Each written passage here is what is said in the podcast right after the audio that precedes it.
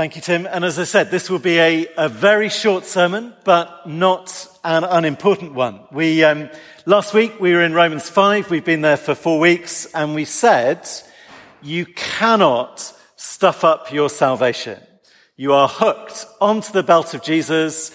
If he is going in, then you are going in. And I said there is this question in 6 verse 1. Um, if that is true, then should we not just sin?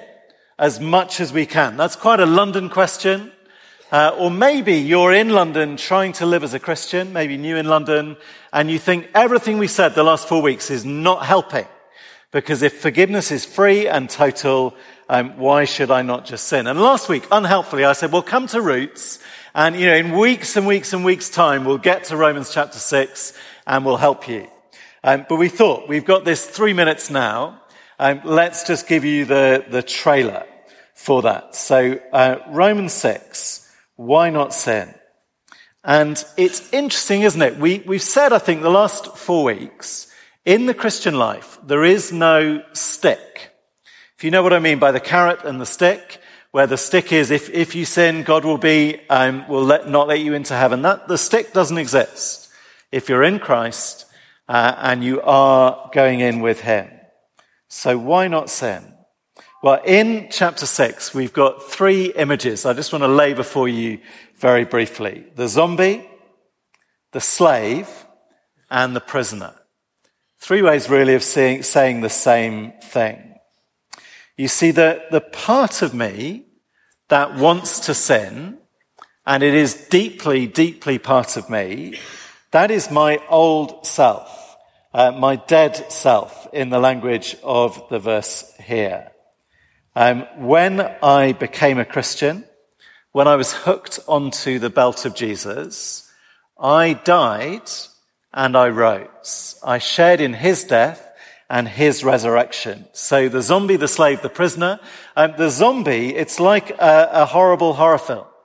It's as if there is still a rotting zombie sort of attached to me. My old life my old self, dragging me into ways of life that horrify me.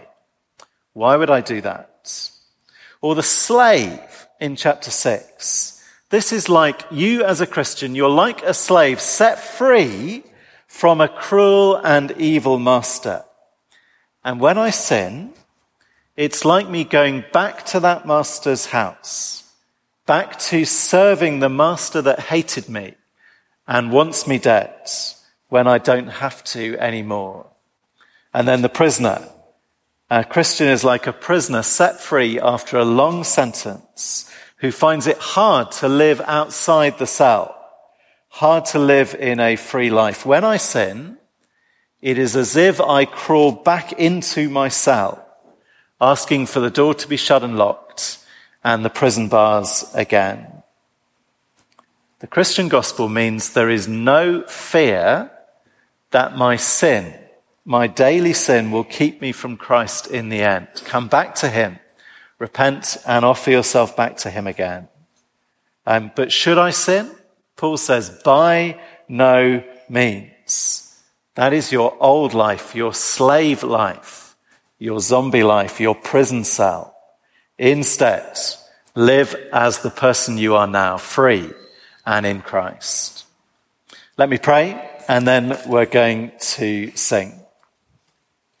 Heavenly Father, we thank you for everything you have given us in the Lord Jesus. Uh, not a temporary forgiveness, but eternal salvation through him and in him. And we ask our Father that when Satan tells us to sin, when our old life wants us to sin, you would help us to see the joy of freedom and life in Christ and to serve him instead, the Lord Jesus, the one who set us free. We thank you for him. In his name we pray. Amen.